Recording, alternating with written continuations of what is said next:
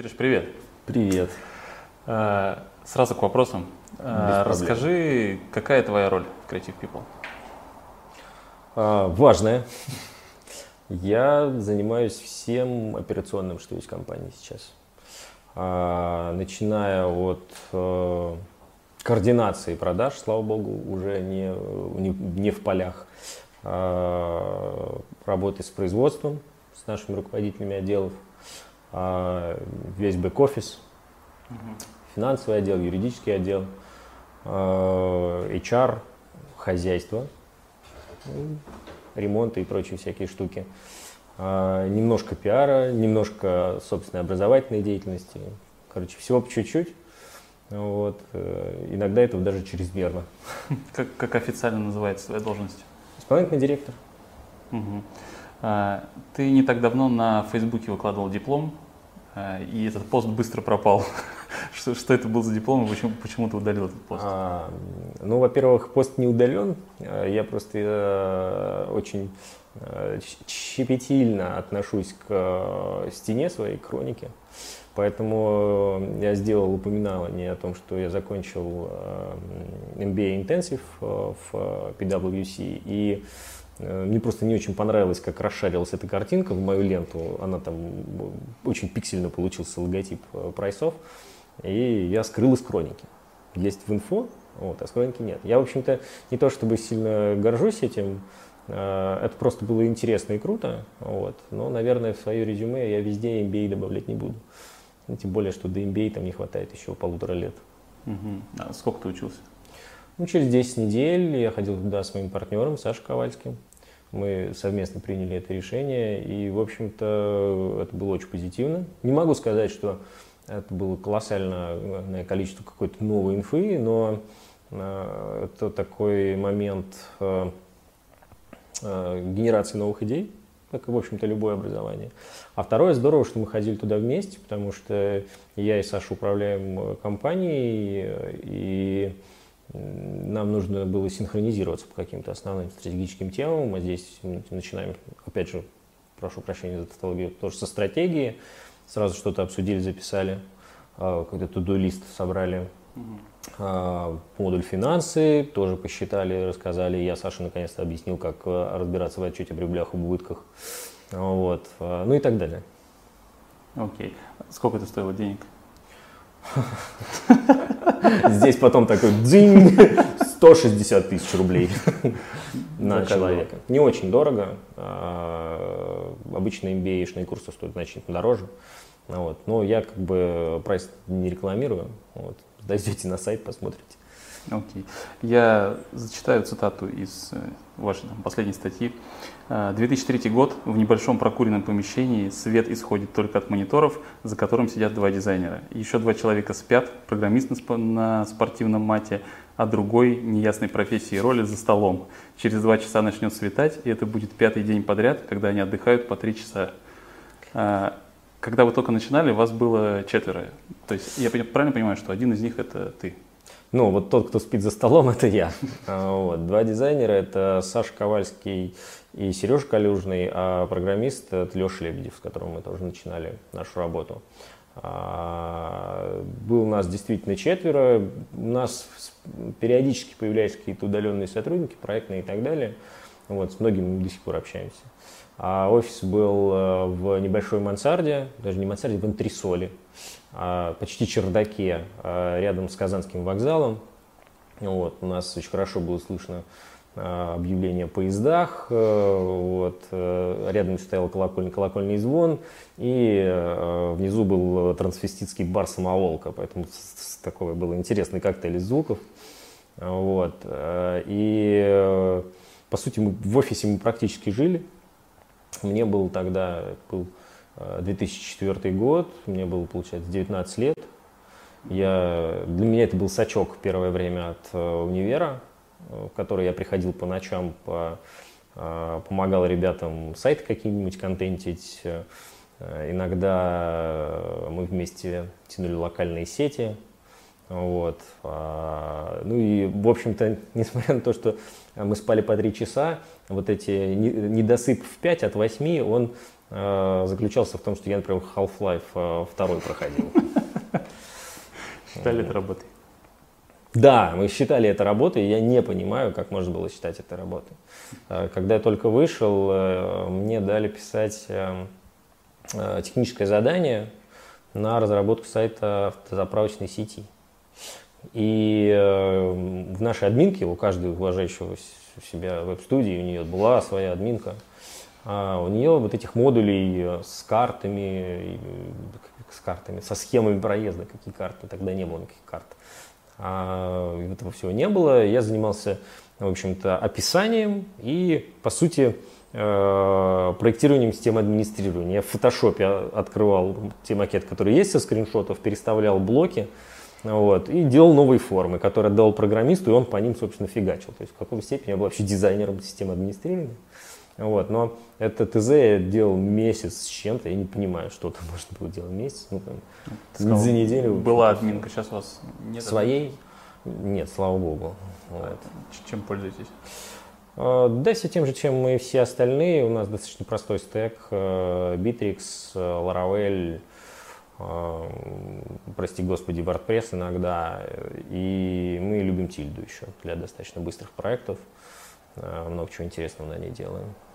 Просто в качестве как тестирования каких-то гипотез или прям как Нет, нет, мы делаем вполне полноценный, мы вообще не рассматриваем тильду как конструктор. Для нас это, в общем-то, CMS, по сути. Просто SaaS-шная. В итоге все трое остались или остались только вы с Сашей? Нет, Сережа, Сережа с нами работает. Я не упомянул его, сказал, про управление компанией, но я скорее имею в виду такую оперативку. Вот, хотя, в общем-то, он очень активно э, тоже с нами занимается стратегическими всеми вопросами, да, в общем-то, и всем вместе со мной. А, начиная от э, администрирования э, там, нашего, нашей инвентаризации по компам. Вот. А Сергей сейчас наш креативный директор нашего отдела Digital. Вот мы как раз для этого отдела недавно сняли еще один офис замечательный здесь в соседнем подъезде. Вот. Может быть, вы туда тоже сходите. Я надеюсь, да, мы его посмотрим. Даже, может быть, с Сережей пообщаетесь. А, смотри, зимой 8-9 года был кризис. А, вы писали, что вы с трудом его пережили. А, как ты думаешь, может ли такое в ближайшее время повториться? То есть там нам каждый год обещают, что вот тильда захватит мир, там искусственный интеллект захватит, копирайтеры больше не нужны, дизайнеры не нужны.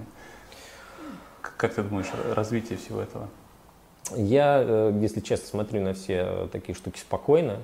А, и вот уже когда ты как раз в прошлое обращаешься и вспоминаешь, что происходило, и тогда э, э, понимаешь, а какая же была действительно жопа, и как удачно мы из нее вылезли.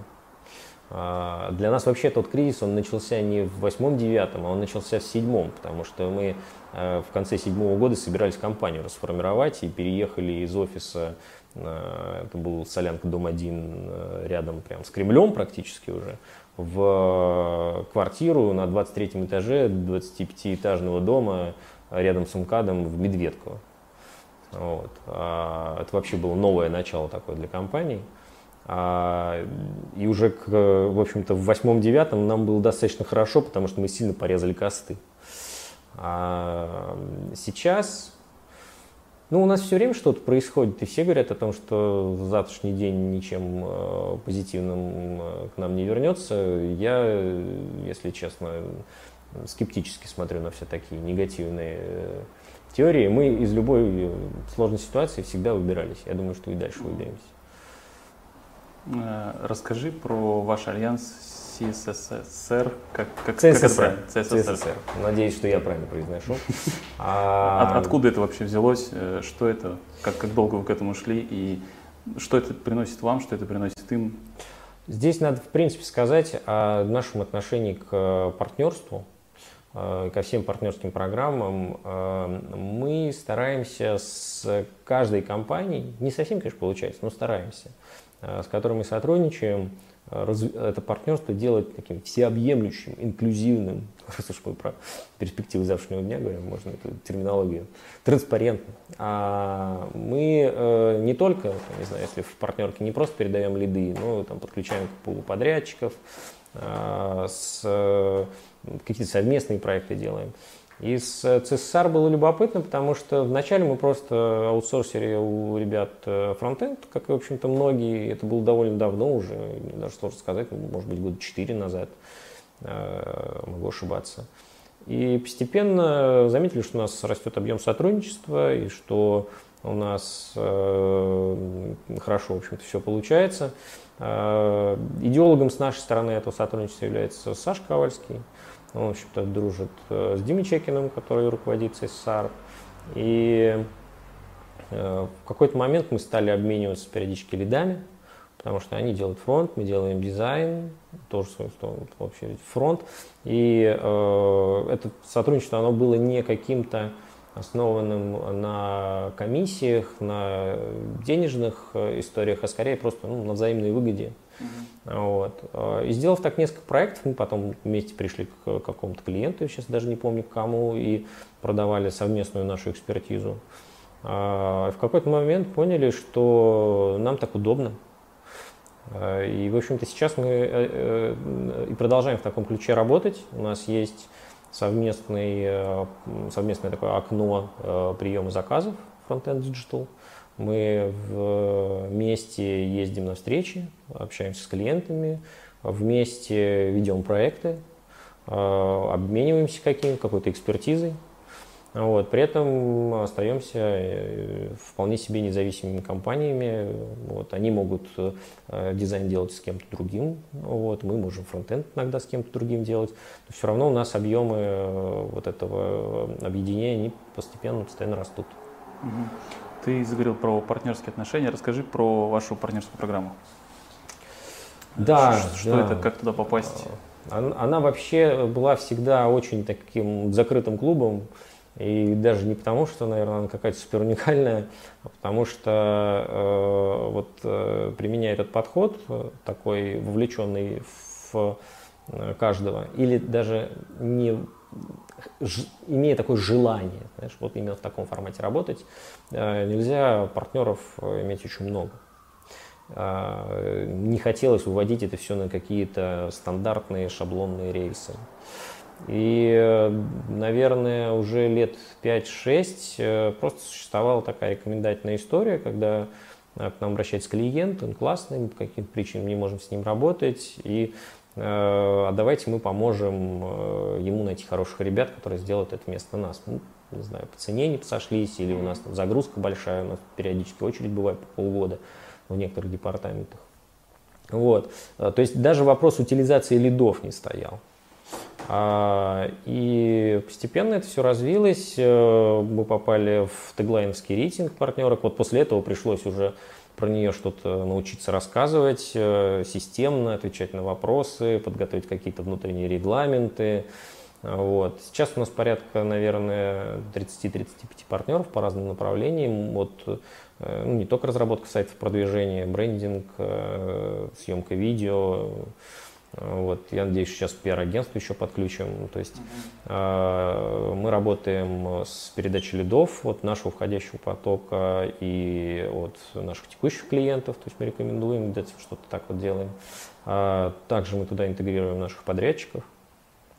То есть а, у нас даже один менеджер занимается всеми подрядчиками, всеми партнерами, потому что они могут находиться в любом состоянии. То есть для нас эта программа – это еще и э, увеличение количества наших рабочих рук, да, возможность быстро масштабироваться.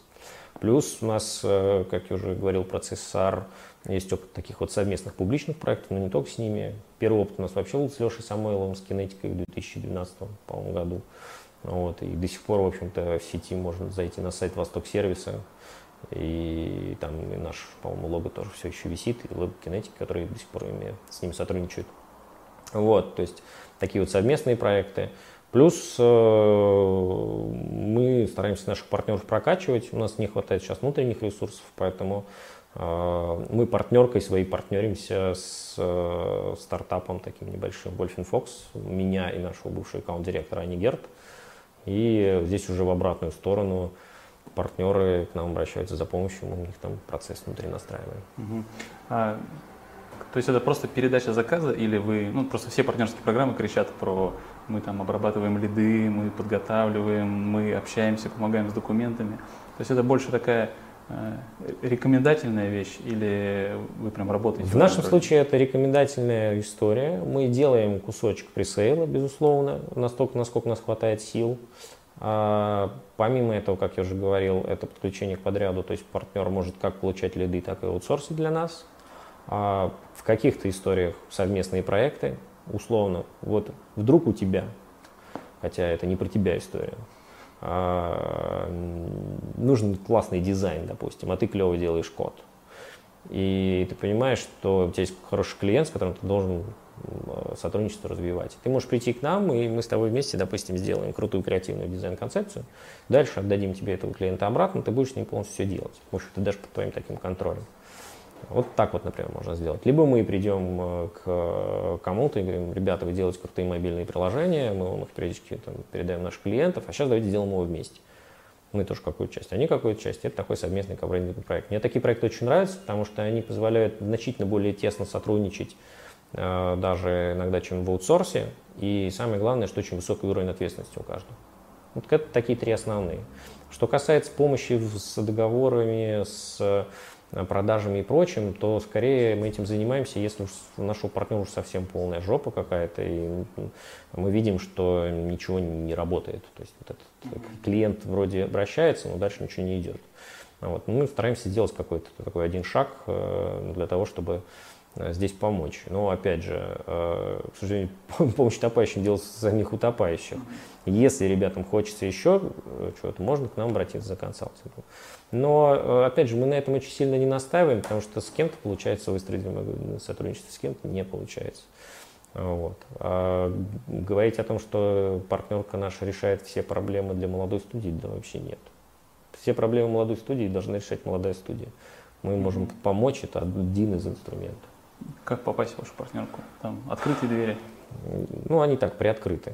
А, опять же, э, можно написать на partners собачка Я думаю, что мы все-таки сподобимся этим летом выпустим небольшой вендос на эту тему, где будет все подробное описание. Вот сейчас оно дается по запросу. Э, вы попадете к нашему менеджеру Анжеле, она будет с вами общаться, проанкетирует, все выяснит и, собственно, расскажет о том, какие у нас есть возможности, потому что очень сильно зависит от, того, в каком ценовом диапазоне вы работаете сейчас, какая, э, какие у вас основные продукты, услуги. Э, мы стараемся сделать так, чтобы у нас в партнерке э, на одну и ту же тему, на один и тот же сегмент, как у нашей вот такой внутренней матрицы услуг, не было больше двух-трех партнеров. Потому что нам не хочется устраивать внутреннюю какую-то конкуренцию. Плюс нам хочется, чтобы у нас партнеры были все-таки разноплановые. Вот. То есть нужно чем-то отличаться от тех, кто у нас уже есть сейчас. А, поэтому если вы классные, но у нас уже таких же классных 4-5 компаний, то мы обычно говорим, ребят, подождите немножко, партнер, у каждого партнера есть предельный срок жизни, потому что компания не может постоянно находиться на одном уровне, она либо растет, либо стагнирует. И вот. И классная история, когда у нас партнер поработал, поработал, получил какое-то количество лидов, и дальше вышел на какой-то другой уровень, мы перешли в другой формат, и нам на его место кто-то другой нужен. И это происходит, в общем-то, достаточно регулярно. Расскажи, как тебе ОФ в Москве? Как? Я на нем не был. Я могу тебе про ОФ в Барселоне рассказать. Как, как тебе... Со Сашей поделился же впечатлениями? По а... Да, в общем-то, не то, что мы очень сильно это обсуждали. Э, я думаю, что э, был примерно то же самое, только поменьше, потому что у ОФ такая политика достаточно жесткая о том, какие должны быть доклады, какие должны быть спикеры. Вот, и шаг влево, шаг вправо, в общем-то, расстрел. Mm-hmm. Вот, что, что мне в Барсе, в общем-то, на что обратил внимание, что, ну, по большому счету, это такие прокачанные дизайн-выходные. Вот. А, хотя на дизайн выходных больше конкретики, как это ни странно. И вообще офф это такая история, история больше про inspiration, мне кажется. То есть выходит какой-нибудь чувак и говорит, мой отец был автомехаником, моя мать была учительницей, я рос в сложных условиях, но я начал заниматься дизайном, вот, и поэтому боритесь. И дальше он говорит что-нибудь о том, что я пошел в университет, учился, у меня были друзья, и первое время я боялся демонстрировать свой креатив, поэтому не бойтесь, вот. А потом у меня был сложный период, меня бросила девушка, вот. Но в общем, друзья помогли мне, поэтому дружите. Вот. И я делаю вот такие охрененные работы. И работы действительно офигенные, презентации классные, рассказывают они хорошо. Вот. Но у нас, мне кажется, все бы в чат писали фу, кэп. Вот так вот. Окей. А, у вас офис в жилом доме. Э, к вам физически приходят клиенты? Это как-то влияет на атмосферу? Потому что типа, это должно быть там, не знаю, отдельное здание. То есть как, как в Москве клиенты относятся к тому, что у вас офис в жилом помещении? Ну, оно такое, э, когда-то было жилым домом, по большому счету. Здесь э, снимается одна квартира, а в хорошем здесь все это сплошные офисы. Вот. Особенно в подвале интересный офис. Вот. Зайди туда как-нибудь вечером, вот, если тебе можно в бельдяшке. А так-то это вообще такой старый доходный дом конца 19 века. Вот. И сейчас продолжает доход своему своему владельцу приносить. А клиент нормально на это все смотрит, нет никаких проблем. Вот когда мы снимали квартиру в Медведково, Тогда клиенты по-разному реагировали, когда они приходили, надевали тапочки, проходили мимо стиральной машины, где стирались наши шмотки, вот, и мы садились на кухне пить чай. Вот. Ну, в общем-то, Creative People, э, само собой, связано с творчеством. Э, наверное, для клиента это такой маркер, что ну окей. Вот mm-hmm. ты спросил, нужно ли разуваться, когда входит. Даже клиент, потому что надо разуваться. да нет, не надо. Вам можно. это я в тапочках. А, у вас был крутой проект для Мегафона, где вы делали 12 иллюстраций. Сколько такая работа занимает сил, времени, сколько вы его делали? Ну, во-первых, ссылочка будет в описании да, на э, сам кейс. А, проект делался достаточно долго. Это не единственный наш крутой проект для Мегафона. Вообще не Просто последний, на который не знаю, все дизайнеры, как минимум Томска, обратили внимание, да, посмотрели. Да, да. Там была интересная история. Это были очень большие иллюстрации размером в такую увесистую стену длиной, мне кажется, от 6 до 10 метров высоту метров до 3 а, с очень высокой степенью детализации, посвященной разным городам, э, городам присутствия компании. И каждая из них э, сделана была в своем стиле. Собственно, работали разные иллюстраторы – Э, и для нас это был такой проект, где мы делали весь креатив, управляли, что-то делали, какие-то кусочки делали сами. И очень интересно было, потому что нам пришлось посотрудничать с совершенно разными людьми, э, в том числе даже с иностранными э, коллегами. Вот. Такая активная фаза, она заняла, наверное, месяца 3-4. А, вот. Потом э, мы достаточно долго были на паузе, потому что у Мегафона в их новом офисе шел ремонт. Мы ждали, когда все это э, появится уже на стенах. Естественно, после того, как сделали ремонт, нужно было кое-чего переделать. Вот, но это классика. Плюс там э, появились такие отличные выносные элементы. То есть, если на иллюстрации только Ленинград, только Владивосток, по-моему, там есть подводная лодка, например, и она делала с такой картонной фигурой выносной, то есть она добавляла иллюстрации объема, mm-hmm. вот, э, и э, вот эти штуки тоже мы какие-то доделали. Э, ну, это, наверное, заняло еще где-то около месяца. То есть вот порядка 4-5 месяцев на все. Это, Достаточно это был тендер или какое-то прямое обращение? Ну, мы, в принципе, сотрудничали в тот момент очень активно, и это был один из, одна из заявок, одно из обращений. Сколько примерно стоит у вас такая, такая работа? Ну, она стоит достаточно дорого. А, в принципе, иллюстрации вообще штуки интересные, и они могут быть ну, совсем дешевыми. Понятное дело, что в агентство, наверное, за штуку не возьмет меньше там, 1050, и опять же, это должен быть какой-то большой объем. Но сама по себе иллюстрация, она может стоить там, полмиллиона и больше, особенно если она достаточно сложная, мы такие штуки делаем, не всегда это просто графика, иногда это компьютерная графика, 3D-моделирование, мэтт-пейнтинг. И очень важно еще то, кто в ней участвует, потому что мы часто приглашаем таких CG-артистов э, с именами, и там просто он сам по себе, с ним контракт может стоить до хрена. Вот. А, ну, конечно, очень хочется делать такие штуки на таком мировом уровне, а там они в десятки тысяч долларов уходят. А, вот. Ну, не, не то чтобы часто получается такое продавать, особенно в России, но бывает. От 50 до полумиллиона. Это в рублевом эквиваленте в каком-то какой-то базовом, базовом формате, а так это может стоить и сильно дороже. Окей, расскажи про... И это без креатива.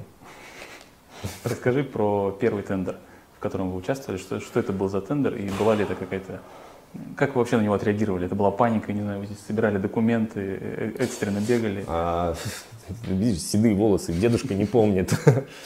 А я, я не про тендер расскажу, потому что про тендер я реально не вспомню. В общем, а, это был, наверное, год 2004, и у нас вместо сайта была серая страница с логотипом, надписью онлайн-портфолио, и там не было ни одной ссылки вообще. Мне кажется, даже почты не было указано. Может быть, почта была указана, но она тоже ссылкой не была. А, хотя я думаю, что тег Mail2 уже был разработан. И э, к нам то ли позвонили, то ли написали э, ребята из Nissan Gensor. В общем-то, такой крутой, на тот момент прям очень крутой автодилер. И сказали, что, в общем, у вас настолько вообще дерзкий сайт, на нем ни хрена нет, что нам кажется, вы реально креативные ребята.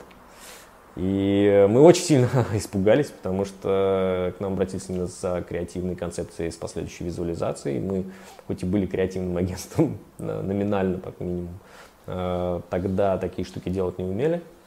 Вот. И обратились к нашему другу э, Андрею Кожанову. Он сейчас занимается высшей школой брендинга, а тогда э, у него было в очень активной фазе брендинговое агентство Front Design.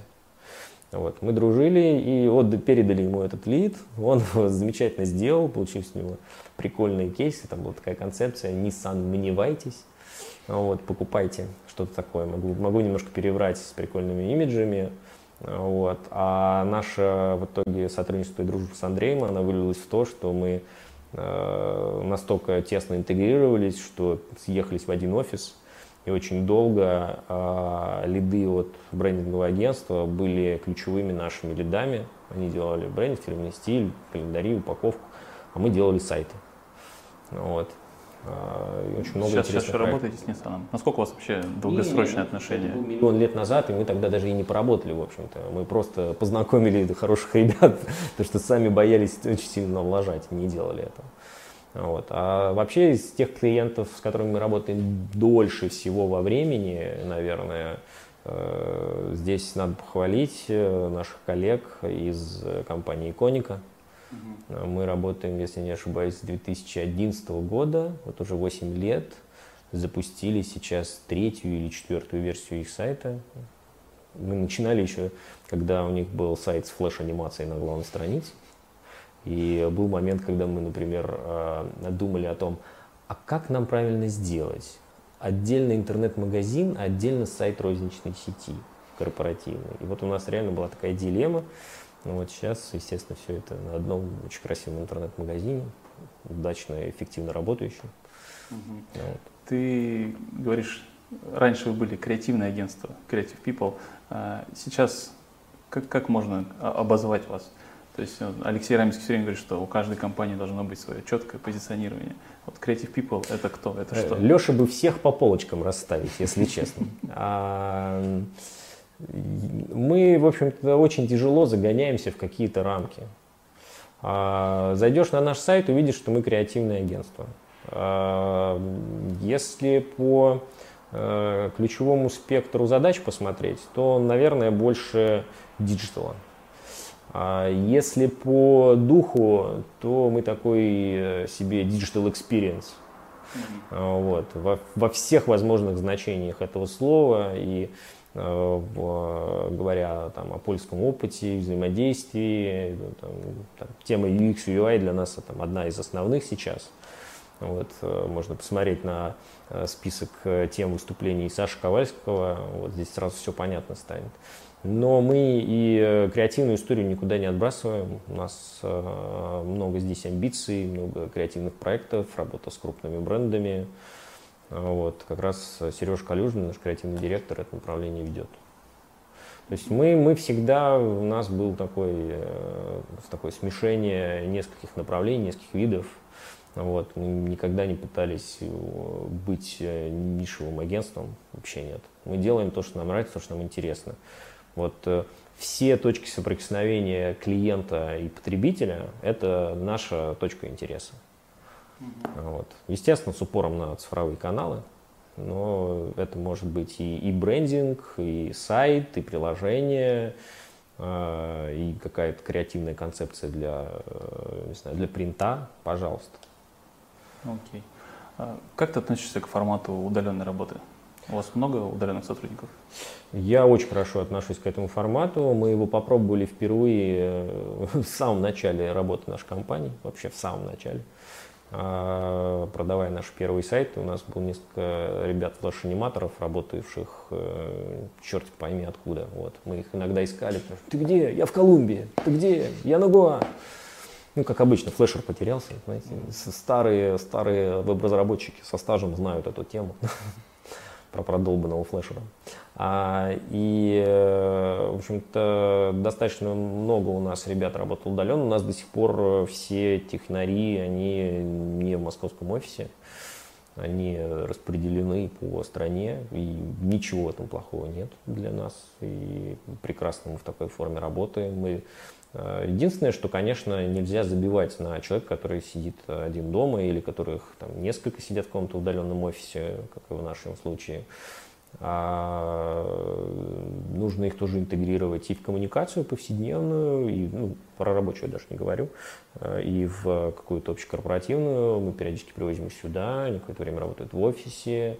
Вот недавно у нас, нам исполнилось 16 лет, было 1 апреля. И Э, приезжал довольно много ребят наших, работали здесь пару недель, потом разъехались опять. Э, какие-то совместные корпоративы. Мы иногда ездим в другие города и общаемся и работаем с нашими ребятами. Я сам очень люблю удаленную работу. Мне довольно быстро надоедает сидеть на одном месте. Плюс э, выезжаешь из офиса и сразу видно все какие-то процессные косяки, вот, э, ну, то есть ни одна поездка без этого не обходится. Я думаю, ты сам знаешь, уехал в отпуск, сразу где-то что-то лопнуло. Вот. А в данном случае, когда ты уезжаешь и находишься на связи, это контролируемая э, проверка такая на вшивость. Вот. Как, как вы их контролируете? То есть вы просто как-то чекаете время или...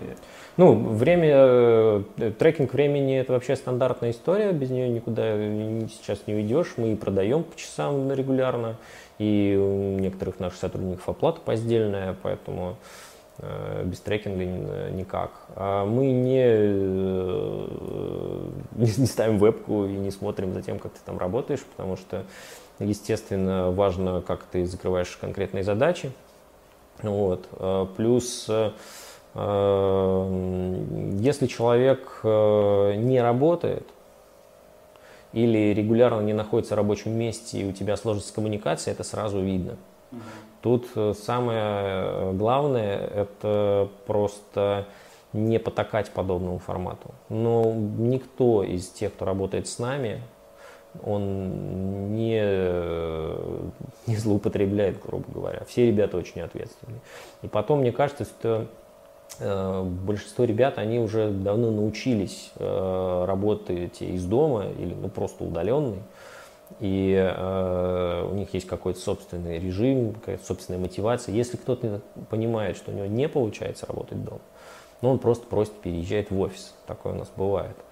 А, но меня периодически удивляют истории про то, как у нас там кто-то фрилансер пропал или удаленный сотрудник ничего не делает. Ну, э, скорее всего, вы просто это не отследили в первый же месяц и не расстались с ним. Угу. Вот. А как с кадрами вообще здесь, в Москве? Предлагаете ли вы релокацию? удаленным своим сотрудникам или просто? А, я довольно много общаюсь с ребятами из регионов, понимаю, что там с кадрами очень тяжело. А, и сам, в общем-то, в регионах тоже людей часто искал. В Москве не то чтобы сильно лучше, потому что у нас больше, но никто не говорил о том, что легко найти человека под наш запрос. А, и плюс э, любому агентству сейчас тяжело все-таки выдерживать конкуренцию с крупными IT-компаниями. Э, если раньше были сетевики, и тут было достаточно легко э, с ними конкурировать, просто классной атмосферой, вдумчивой работой, клевыми проектами, которые делаются in-house, а не пойми кем в агентской схеме. Вот. То с большим бизнесом значительно сложнее. Вот. А, ДМС и спортзал рулит. Вот. Иногда побеждает кальян, и что там, у нас еще есть алкоголь по пятницам. Вот. Ну, шутка, конечно, не только это, но чего интересного. А, поэтому есть такая проблема найма. А что еще сказать? Спроси что-нибудь еще на эту тему. Была ли у вас прям релокация? Релокация, да. А, пардон, вот про это забыл. Э, да, была. И неоднократно. Но нет какой-то там прям отработанной совсем системы. Все-таки у нас сейчас работает 60 человек, и текучка очень умеренная. Э, она может быть на уровне, например, стажеров, которых у нас достаточно много, они приходят, работают, учатся, потом идут дальше куда-то, потому что у нас не всегда есть открытые вакансии какие-то, мы любим взаимодействовать, мы набираемся опыта в обучении, они набираются опыта у нас. А что касается сотрудников э, уже штатных и особенно опытных, то здесь э, выбытие очень незначительное. Поэтому нанимаем мы не то, чтобы прям в огромных количествах, скорее, когда мы активно растем. Вот. Сейчас, наверное, э, вот в первом полугодии 2019 э, у нас такая стабилизация. Мы в прошлом году сильно росли, много нанимали, нам ну, сейчас нужно немножко выстроить процесс. Сейчас, наверное, со второй половины года опять начнем нанимать. А, хотя вакансий открытых, по-моему, там какое-то космическое количество на сайте. Вот. А, и э, в Москве действительно ищется не всегда хорошо, поэтому находим ребят, помогаем найти квартиру, э, даем иногда какие-то небольшие займы на первое время. Вот. Здесь тоже рассказываем, где поесть, где пожить, что поделать. Какое-нибудь самое забавное резюме, которое тебе присылали? Забавное резюме.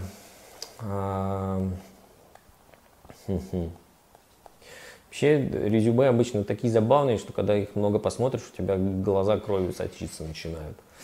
А, ну, например, было замечательное резюме, э, правда, было уже все-таки достаточно давно, но все-таки э, девушки на вакансию, у нас назывался она тогда, по-моему, фея, а, мы искали офис-менеджера, и она прислала фотографию, где она стоит в лесу, в купальнике, с длинными волосами, спиной, так обернувшись назад, а, рядом с лошадью.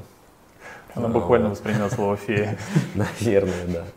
Вот. А, так вот что-то прям совсем угарное. Я, если честно, здесь э, ретроград. Я даже от дизайнера обычно прошу формальное резюме в том числе.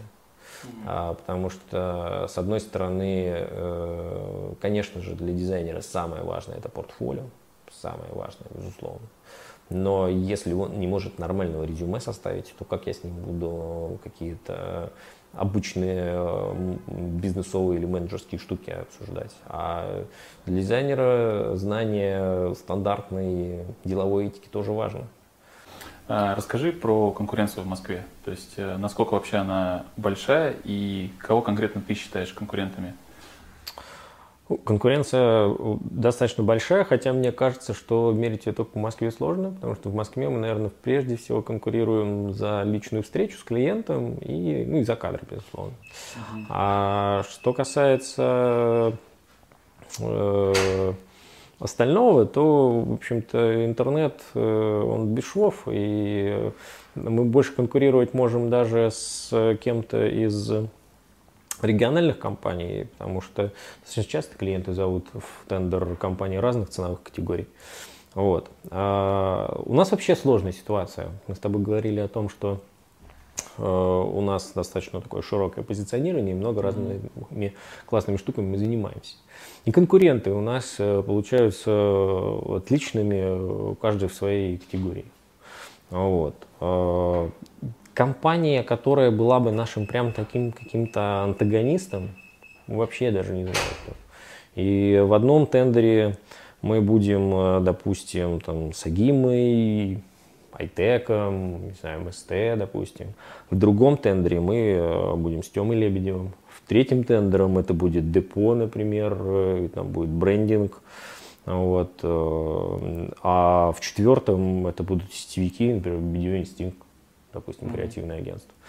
Вот. Слава богу, что все они, наверное, из-за этого не такое пристальное внимание нас обращают, потому что мы вроде бы одни думают, что мы креативные, другие думают, что мы digital, вот, а мы себе спокойно так приходим и выигрываем. Не всегда, но достаточно часто. Это прям конкуренция-конкуренция? Или вы, ну, то есть если вас условно там три агентства позвали на тендер и позвали прям на личную встречу, а, это больше дружеская встреча или это, или это прям такая конкурентная борьба? Э, ну, не часто бывают брифинги, когда ты э, сразу сидишь с клиентом все вместе. Такое бывает достаточно редко. И э, хорошо такую штуку не, не просто организовать. А чаще бывает, что мы встречаемся где-то в кулуарах. То есть кто-то заходит в комнату, кто-то выходит. Ну, это всегда такая милая встречка. О, привет! Все сразу ясно, кто здесь в тендере. Ну, и э, Иногда, конечно, бывает, удивляешься, почему нас э, позвали вместе с вот именно этими ребятами, и ты чувствуешь, что либо ты тут по ошибке, либо они тут по ошибке, ну, опять же, по специализации. Угу. Вот. Но в большинстве своем это такие милые встречи. А так, э, конечно, на продаже мы вообще стараемся выяснить в том или ином тендере, с кем мы соперничаем, потому что это говорит и об адекватности тендера, и там, число участников говорит о вероятности выигрыша, чисто математически даже, угу. и о адекватности команды, которая этот тендер проводит, потому что если они берут на личную встречу 20 агентств, то, в общем-то, говорить о том, что мы придем 19 что нам что-то расскажут, достаточно сложно. Угу. Вот. А, вот, это, вот это ценная информация для продажи непосредственно. А, как у вас со стажерами? Ты сказал, у вас много стажеров, у вас есть какая-то выстроенная система, как там за три месяца вырастить из стажера специалиста? Или, может быть, у вас есть какие-то прям Уже свои у, меня, у нас, по-моему, даже положение о стажерах есть. А, а, есть такая система, лучше про нее общаться с Сашей Ковальским, потому что он ее и автор, и воплотитель. Вот, и в основном, конечно, наши стажеры – это дизайнеры, проектировщики. Я одно время брал э, стажеров э, по менеджменту, но, если честно, при моей нынешней э, операционной загрузке мне очень тяжело заниматься стажерами, потому что это всегда именно вложение личного времени и ну, практически никогда это не разгрузка. Да? То есть стажер иногда может поделать какую-то простую работу, да, и там, делал 10 стажеров, э, нарисовал 100 макетов по прототипам, обрисовал. Потом еще, правда, потратил довольно много времени, чтобы довести это до идеала, поправить все ошибки. Вот. Э, поэтому э, занимаемся ими, когда есть на них какое-то время. Угу. Вот. В регионах есть миф такой, что надо переезжать в Москву, там гигантские деньги. Расскажи, сколько получает усредненный дизайнер на позиции там middle вот э, мы, что-что, э, а вопрос зарплаты у нас в компании является закрытым. Mm-hmm. И э, как, знаете, как Тёма Лебедев когда говорил, что кто мне дизайнер будет говорить про зарплату, будет сразу уволен. В общем-то, у нас здесь правило аналогичное. Вот. Хотя я тайный, тайный уравнитель, и я внутри стараюсь всех привести к, к определенной системе грейдов и сделать такую социальную э, структуру зарплатной ведомости. Вообще э, мы платим не очень много. Прямо вполне себе незначительно больше, чем во многих региональных компаниях. Не раздуваем ведомость, особенно на базовых позициях. Я считаю, что на базовой позиции можно выйти работать и тысяч на 30, вот. Главное просто, чтобы ты э, учился быстро и быстро рос. И тогда могут быстро расти твои доходы. Вот. Но тут тоже важный момент, что ты можешь вырасти там, не знаю, там, в два раза, например. но и это произойдет там, за полгода, за, там, не знаю, за год. Но дальнейшее углубление в профессию, оно идет значительно меньшими темпами и значительно большими усилиями. Это вообще важно, мне кажется, для всех молодых специалистов, потому что, к сожалению, синдром дятла никто не отменял. Ты э, чуть-чуть поработал, чуть-чуть обучился и считаешь, что ты бог вообще своей профессии. Вот нифига, к сожалению. У меня тоже, наверное, такое было. Мне тоже казалось, что я очень крутой менеджер. Сейчас я как посмотрю на то, что я делал, конечно, боже, боже. Вот. А, и опять же, если у тебя все хорошо получается, то мы платим вполне достойно. Вот. И у нас есть возможности роста и развития. Это вообще, в принципе, наша такая одна из ключевых HR-идей, а, что у нас а, хорошее место для начала карьеры, у нас хорошее место для того, чтобы расти, развиваться, учиться. А, мы ставим достаточно амбициозные цели практически в каждом проекте. Вот. И э, ну, вот это такое вот наверное, супер важная история. Мы не стараемся себе э, хантить людей со стороны, вот мы больше выращиваем их внутри, вот, и привлекаем со стороны в основном какую-то уникальную экспертизу, чтобы продвинуться вперед, вырасти. Как у вас э, средняя продолжительность времени работы сотрудников компании? То есть у вас э, больше какая-то проходная история? Или... Нет, нет, нет. Э, я вот тебе прям статистику не скажу, надо было готовиться, хотя у нас HR ведет этот учет, э, но э, в среднем, я думаю, от двух лет. Э, и опять же, очень важно по сегментам смотреть. То есть, если это молодые ребята и стажеры, ну там, там минимум стажер работает месяца три. Вот. А если, если он в компании остался и продолжил работать и выжил где-то года полтора, то это все может уйти на три, на четыре года, на пять лет. Mm-hmm. Вот. Ну, у вас прикольно, у вас и вокруг HR выстроена такая, и сайт у вас прикольный по HR. Спасибо. Такая да, атмосфера, это, все, все это. Несмотря на то, что в основном я обожусь с бумажками, а, э, в этом проекте мне удалось побыть, наверное, таким творческим руководителем. Вот. Все сделала команда, вот. но я имел возможность сказать, что ну, давайте вот тут поправим. У вас э, там есть вакансии в других городах. То есть это удаленные позиции или у вас есть прям еще офисы помимо Москвы?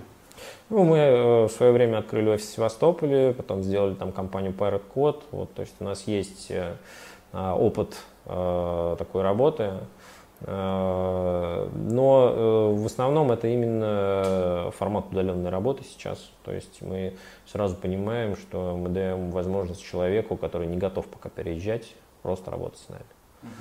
Вот, в общем-то, все э, позиции специальные, они э, подразумевают удаленную работу. Ну, понятное дело, что когда ты занимаешься управлением, то э, это делать уже сложно, поэтому там, удаленных арт-директоров у нас, в общем-то, нет.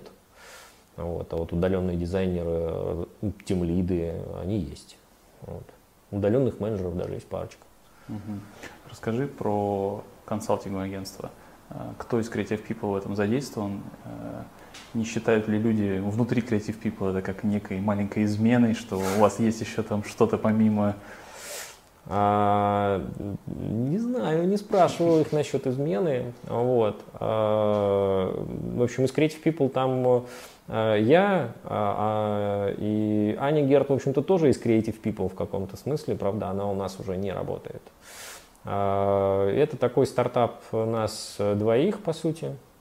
Для Анны это основная работа, для меня это возможность э, прокачиваться и самому тоже, потому что это огромное количество новых сложных ситуаций, в которых в некоторых из них я раньше был, в некоторых не был. Мне тоже приходится очень много для этого э, прокачиваться.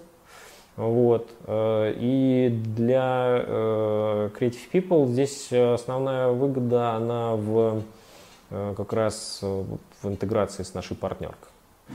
Я ее вижу именно здесь. Что касается сторонних каких-то проектов, других у меня сторонних нет, по крайней мере пока, но для нас троих это, в общем-то, не запрещенная история. Мы просто очень любим вместе создавать новые проекты. Так Когда-то создали CGI Production Western Jack. Сейчас есть замечательная компания с еще двумя классными ребятами, партнерами нашими в Праге, называется она Humble Team. Mm-hmm. Вот, это отдельная история.